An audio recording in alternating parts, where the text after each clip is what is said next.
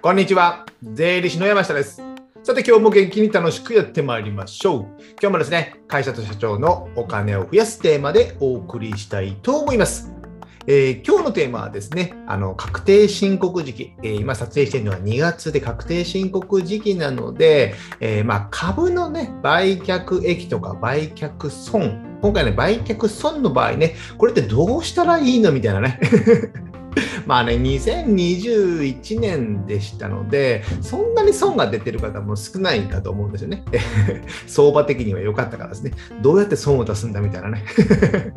ぐらいの時期だったので、あんまりないかと思いますけども、えー売却損が出た株式を売却して損失が出た場合、その場合ね、どのような、え申告とか流れがいいのかっていうのをね、ちょっとね、えー今日はまとめてみたいなと思ってます。では早速中身に入っていきましょう。あとね、まあ、ちょっと注意点としては、今回はね、あの上場株という感じで、まあ、証券会社で取引するような上場株の売却損というテーマですので、まあ、普通のね、自分の自社株とか、そういった株の売却ではないことだけ、ちょっとね、ご注意ください。でですね、えーそもそも論のかじゃあね、株式を売却した場合、利益が出たらどうなるのか。まあね、売却額から、あ買った金額から、えー売却額の利益が出た場合、えー税金的にはですね、利益の20.315%税金がかかる。ややこしいですね。これね、復興税ということで0.315入ってるんですけども、ま約20%と思っていただいていいですよ。2割が税金と。なので、利益の2割が税金。じゃあ300万円、えー100万円で買ったものを300万円で売りましたとね。200万円の利益が出るんです出るじゃないですか。200万円の20%なので40万円の税金で OK って。安いでしょ。これね、えー2割でもう一律なんですよね。これをね、まあ、岸田さんが上げようか下げようかね、岸田首相がか、えー上げようか下げようかね、下げようではないんですけども、えー上げようかしてるみたいな感じになったんですけども、まあ、今のとこはないということで、えー株のね、え税金の話っていうのは、もう一度ね、別の回でしておりますので、こちら動画リンク貼っておきますので、そちらで、え確認いただけたらなと思います。じゃあ、利益が出たら約20%の税金を払う。じゃあ、株式で、じゃあ、売却損。ね、えー買った金額で300万円買いましたと。あ買ったのが300万円で、でも売れたのが100万円でした。ただ200万の損失じゃないですか。200万の損失ね。まあ、損切りもやっぱ大事だからね、していかなきゃいけないんですけども、この200万損失、損失なので、もう税金かけるところはありませんので、税金はかからないということですね。かからない。それはそうですよね。これに税金かけてたらね、えーえーなかなか大変なことになりますので、まあ、赤字なので損、えー利益あ、税金はかからない。じゃあ、このまましといていいかというと、そういうわけではなくてですね、え株で損失が出た場合というのはですね、損失の繰越控除、繰越控除ということで、えー損失が出たら、えー翌年、翌年3年間にわたって、この3年間これですね、繰り越しは3年間できるってことです。例えばね、今ね、えー動画見られてる方はわかるんですけども、ちょっとね、え事例を書いてるんですけども、例えば2021年、え損失が、え300万円出ました。株のいろいろ売買をしたら、損が300万円出ました。じゃあ、このまましておかなくて、えーえー確定申告することに、翌年以降3年間ですね、2022、2023、2024年、2024年間、あ、24年まで、このマイナス300万、赤字の300万っていうのを繰り越すことができるんですよ。繰り越すことができる。じゃあ、じゃあ2022年、ね、えー2020年いろいろ取引して、じゃあ株の売却で利益が200万円出ました。200万円出たら、2021年の赤字の300万円を差し引くと、200万引く、まあ、マイナス300万イコール、まあ、まだね、マイナス100万円の赤字が残ってるんですよね。残ってる。残りますよね。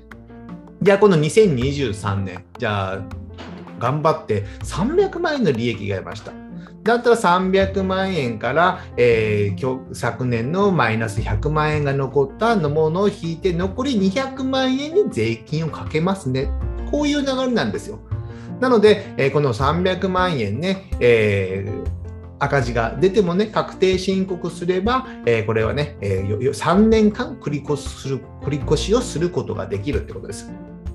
でですね、メリットとしては、例えばね、先ほど言ったように2022年の翌年に200万円の利益が出たとするじゃないですか。その場合、証券会社で、えー、取引、あのかね、特定口座で取引しましたね、普通はね。その場合、20%の税金差し引かれてるんですよ。差し引かれてる200万円のね、えー、中からですね。なので、先ほど言ったように約20%なので、まあ、40万円の税金が差し引かれてるんですけども、2022年に確定申告することで、翌年、あ前年のマイナス300万を繰り越せるからですね、その40万円っていうのは税金がね、還付されるんですよ。還付される。なかなか大きいじゃないですか。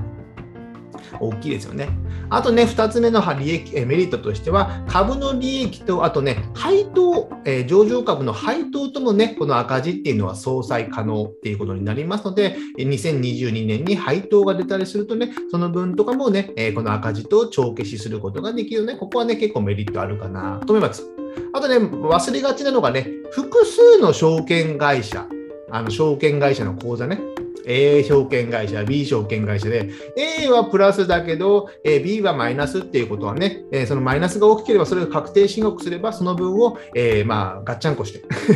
相殺して繰り越することもできるんですよ。ですので、その B のマイナスをほったらかしにせずに A の分の利益で、A の分の利益の税金も返ってくることになりますので、そこはね、えー、複数の口座でね、取引されている方は十分ご注意ください。まあね、複数の取引口座で取引している方は、まあ、この税制は知ってると思うので 大丈夫だとは思いますけども、ね、去年2020年とか21年ってね、結構ね、証券会社を開かれた方多いんですよ。多い。やっぱコロナになっていろいろね、投資を始めようという方も多くなって、相場的にも良かった。ですので、えー、ここら辺ね、えー、まあ、一般の方で知らない方もいらっしゃるかと思いますので、この損失が出た場合はね、えー、繰り越すことが3年間可能ということですね。で、この注意点としてはですね、先ほども言っているように、えー、損失が出た年、例えば2021年に300万の損が出ました。であれば、その2021年の確定申告をしなきゃいけない。確定申告しなきゃいけない。ここがね、一番大事ですよ。今日は覚えておいてください。損失が出たら確定申告する。もう一度言いますよ。上場株を売却して損失が出たら確定申告する。この確定申告しないと損失ってね、翌年控除できないんですよ。控除できない。で、さらにですね、さらにですよ。さらに、えー、2年目、3年目と繰り越すじゃないですか。ね、その時に、えー、2年目はあの売却がなかったと一切。でも損失、前年の損失が残ってる場合っていうのは、え残っててもあ残ってる場合は、その損失を繰り越す、売却がなくても損失だけを繰り越すっていう確定申告をしなきゃいけないんですよ。ここはね、結構忘れがちになりますので、そのさ売却損が残っている間っていうのをね、3年間、えー、繰り越していく。ね、そのあ繰り越していく繰り越すために確定申告を毎回、毎年する必要がありますので、ここはね、十分ちょっとね、ご注意ください。ね、ここね、自分で、まあ、給与とその、株の売却損だけであればね、ほんと簡単にできますので、ぜひね、ここだけは忘れなくやられてください。あと一つね、えー、ま補足というとですね、これね、結構面白い税制、税制っていうわけじゃないんですけども、あのー、自営業で国民健康保険の方とかですね、あとご年配の方とかであればですね、あの厚生年金あ、社会保険とかじゃなくて、国民健康保険のことが多いじゃないですか。その場合、方がですね、えー、株式の売却をしてですね、こういった損失の繰り越し控除をする場合ですね、結構注意点が必要なんですよ。例えばさっきのようにですね、えー、300万円の赤字があって、繰り越して200万、300万とプラスプラスが出たので、確定申告しましたとね。2023年は利益200万円で株の繰越し、損失あ、株の利益を申告するわけなんですよね。申告します。ということはですね、この200万にね、国民健康保険が乗ってくるんですよ。国民健康保険が乗ってくる。通常は300万円利益が出たら、そこの300万円は特定口座でも別に申告する必要ないので、えー、申告しないんですよね、普通はね。でも損失を繰り越し控除しているために、その繰り越し控除するために確定申告をプラスする。そうすると、えー、損失の繰り越し控除後の利益っていうのは200万出るので、その200万にもね、国民健康保険が乗ってくるんですよ。例えば別の個人事業の所得で300万円の利益所得がありました。じゃ株の所得も200万なので、500万で健康保険が計算されるんですね。なので、ガクンとね、えー、下がる、ガツンとね、国民健康保険が上がるんですよ。これをね、どうにかできないか っていうのがありまして、一応ね、えー、市町村、市町村どこでもできると思うんですけども、あのですね、えー、ちょっと待ってくださいね。あの市町村によってはですね、あの一度ですね、あの住民税の申告をし直すっていうかね、訂正しなきゃいけないんですよ。訂正。訂正っていうわけじゃないんですけども、そのね、健康保険の分に入れないでくださいよみたいなね、上場株の売却の利益の分は、えー、申告しない制度みたいな感じにですね、やらなきゃいけないんですよ。これね、概要欄にリンク貼ってるので、これね、川崎市のホームページが分かりやすかったので、えー、リンクを貼ってるんですけども、その分ね、自分が国民健康保険でで、え株式の損失の繰越控除とかもして、で、ボンと利益が出た年もある。その時確定申告しました。そうするとね、国民健康保険が翌年ボンと上がってしまうので、その分は含めないでくださいねっていうのをね、住民税にお知らせしなきゃいけない。ここは含めないで申告しますよというのをね、やらなきゃいけませんので、そこだけね、ちょっと十分ご注意ください。これね、結構僕もね、数年前からできたぐらいの制度なんですよね、これでね。もう全然知らなくてですね、えー、お客さんがやっぱね、あの高齢者の方でね、えー、この利益が出て損失繰り越し控除を使うために申告してたらね、よくね、健康保険が結構上がってたっていうことで、いろいろ調べたらね、こういう制度があるみたいですので、えー、国民健康保険で株の売却をやってる方、で申告もされてる方であればね、ここら辺をね、ちょっと市町村にね、一度確認していただけたらなと思います。じゃ最後ね、まとめとなりまして、まあ、株の損失、株の損失が出たら絶対確定申告をすると。で確定申告することによって3年間繰り越し控除ができますので、それで節税になったりね、えー、今度翌年の利益の税金が返ってきたりしますので、ぜひね、ここはお忘れなくて、3年間ね、連続してずっとやり続けなきゃいけない。損失が残っている間はですね、それだけね、ちょっとね、お忘れなく、えー、よろしくお願いします。じゃあ今日はですね、株の損失について税金を解説しました。じゃあ最後にですね、告知といたしまして、僕はですね、こういったお金や税金の話をですね、え、ブログにまとめて配信しております。過去のね、音声や動画を、え、テキストにまとめてブログにまとめておりますので、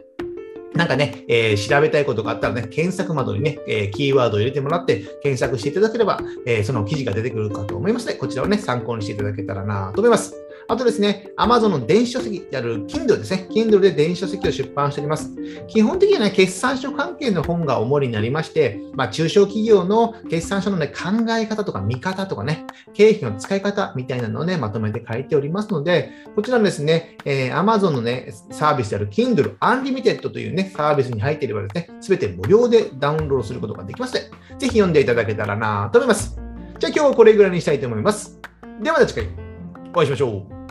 Sit.